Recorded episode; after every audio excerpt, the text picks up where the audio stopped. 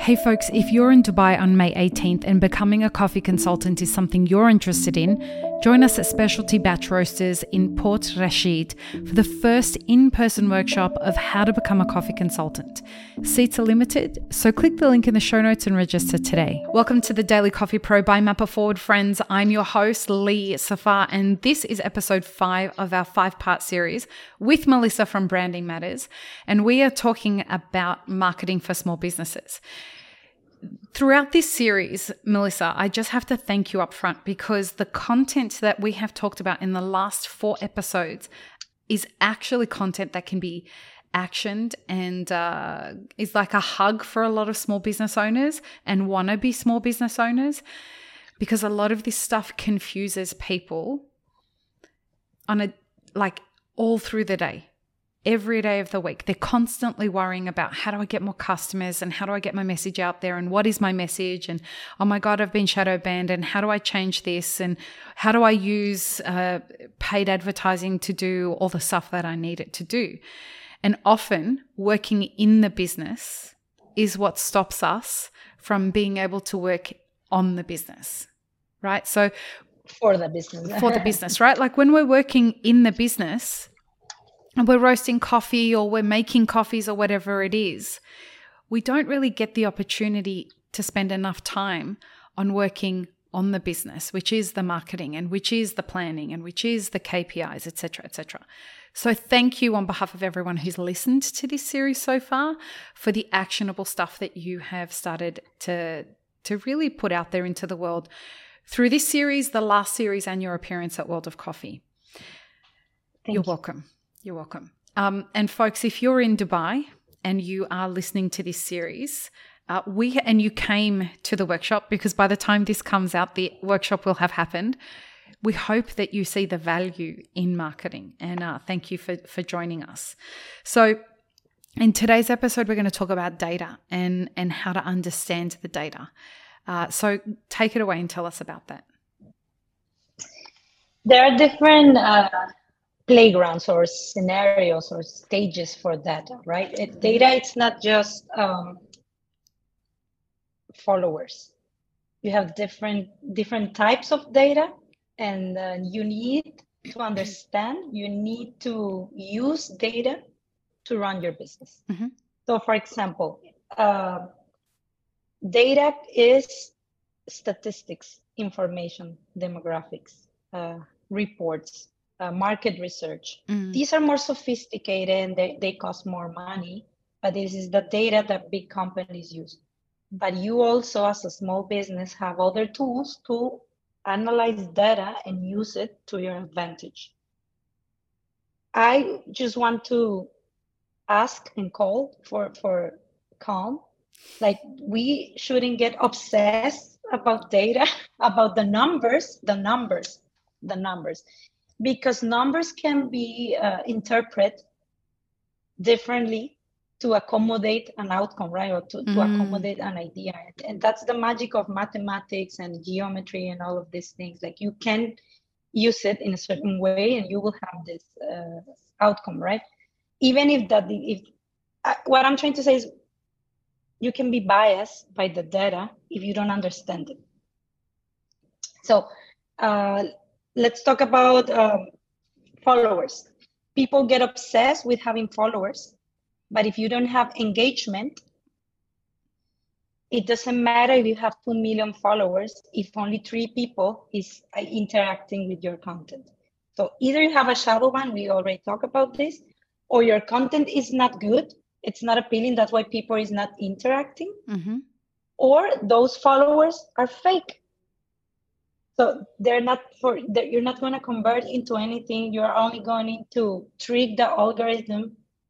So you need to to focus on having good high quality followers. So it's not only important to have a big number. Of course it helps to position and the perception of people changes when you see a bigger number but we need to understand the quality of them.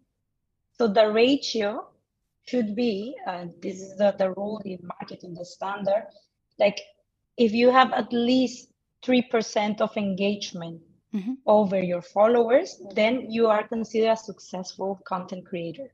Stop How for do a you second. calculate the engagement? Yeah. Say that number again, please. 3% is the ratio of engagement with your followers. So let's say if you have 100,000 followers, you need 3% of them interacting with your content to consider your content successful, engaging.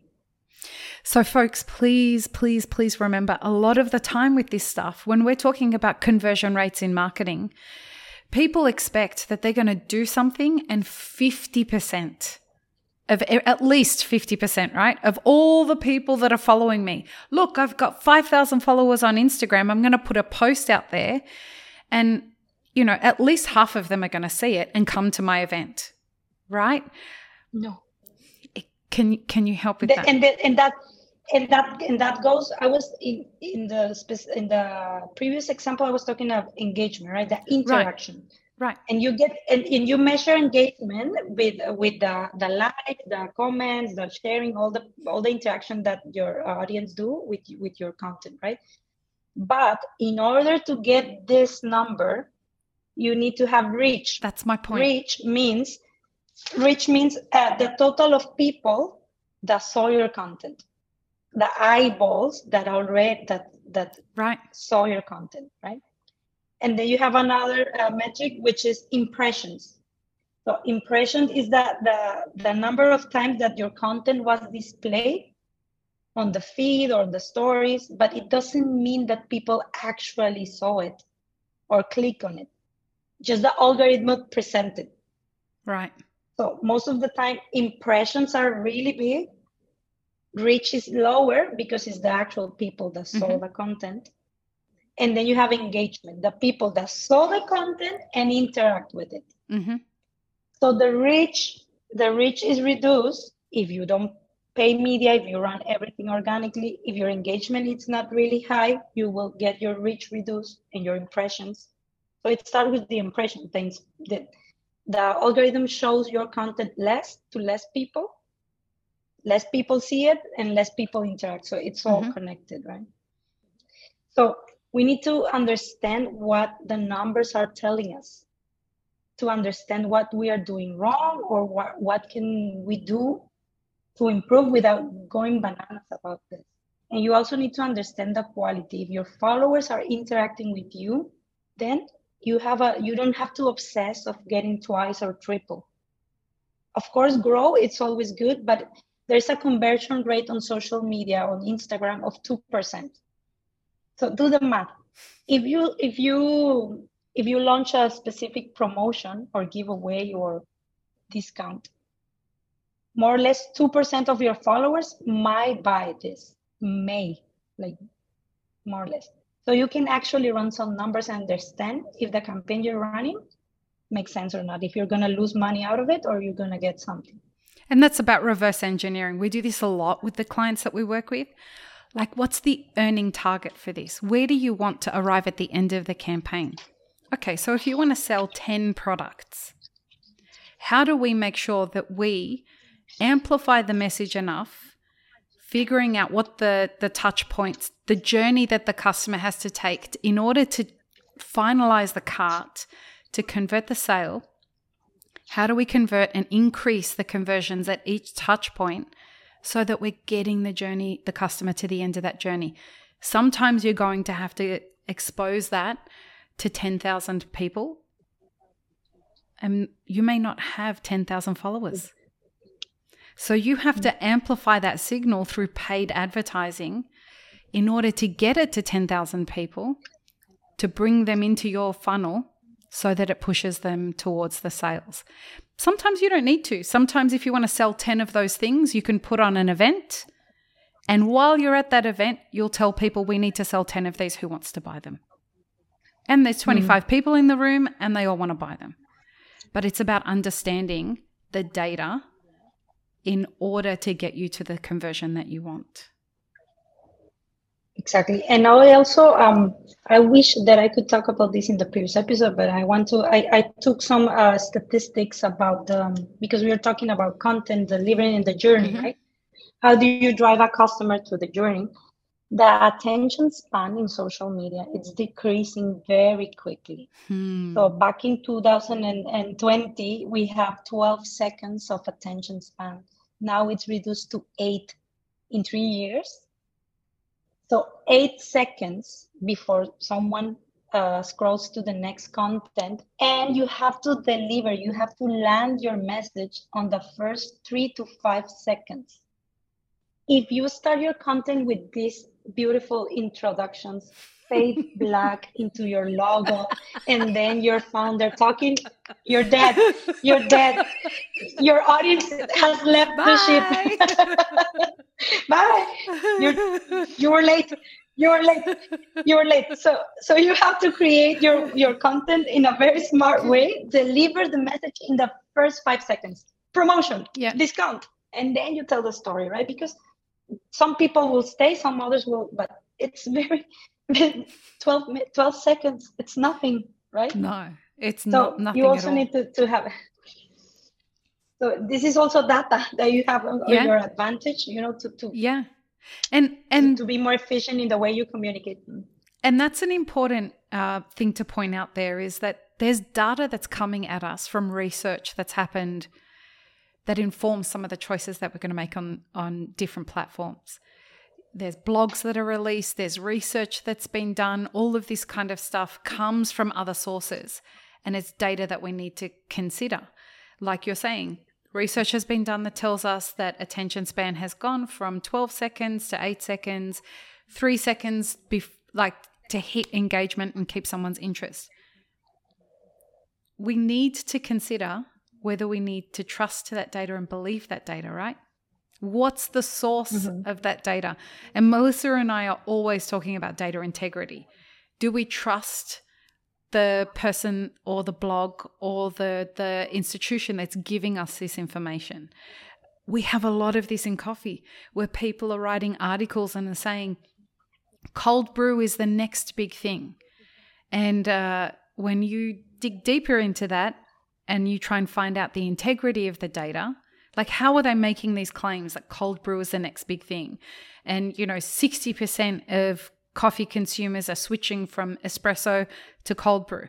And and so when you're somebody who pays attention to data, you're like, okay, where are they getting this information from? And right down the bottom, you'll see a little asterisk in the tiniest, tiniest writing that says, We surveyed 1,200 people.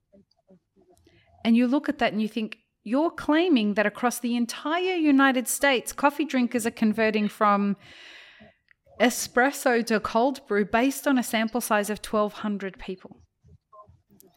So, I in days mentioned- right in the East Coast. in days, right? So I'm, I just mentioned this because data means a lot of different things. So data, when it mm-hmm. when it refers to, excuse me, when we're looking at data that we're collecting about our own businesses, it's really important to understand that data and and how the analytics of our own businesses is being reflected. But then there's also data that we use to make decisions about our businesses to inform how we do things online so that we can improve our analytics.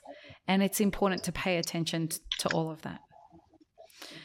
Go ahead. and, and and find different sources right at least try to contrast to see if Yeah. this is this statistic is commonly accepted throughout because if we if we believe whatever we read and, any information that we get we might uh, be making decision based on yeah. and in, in corrupt data or or small small size uh, sample, Sample that sizes. it doesn't apply to us Yeah. the sample size doesn't apply to our territory you know so we, we need to Mm. be careful about what data take. Of course the ideal scenario is for us to collect our own data.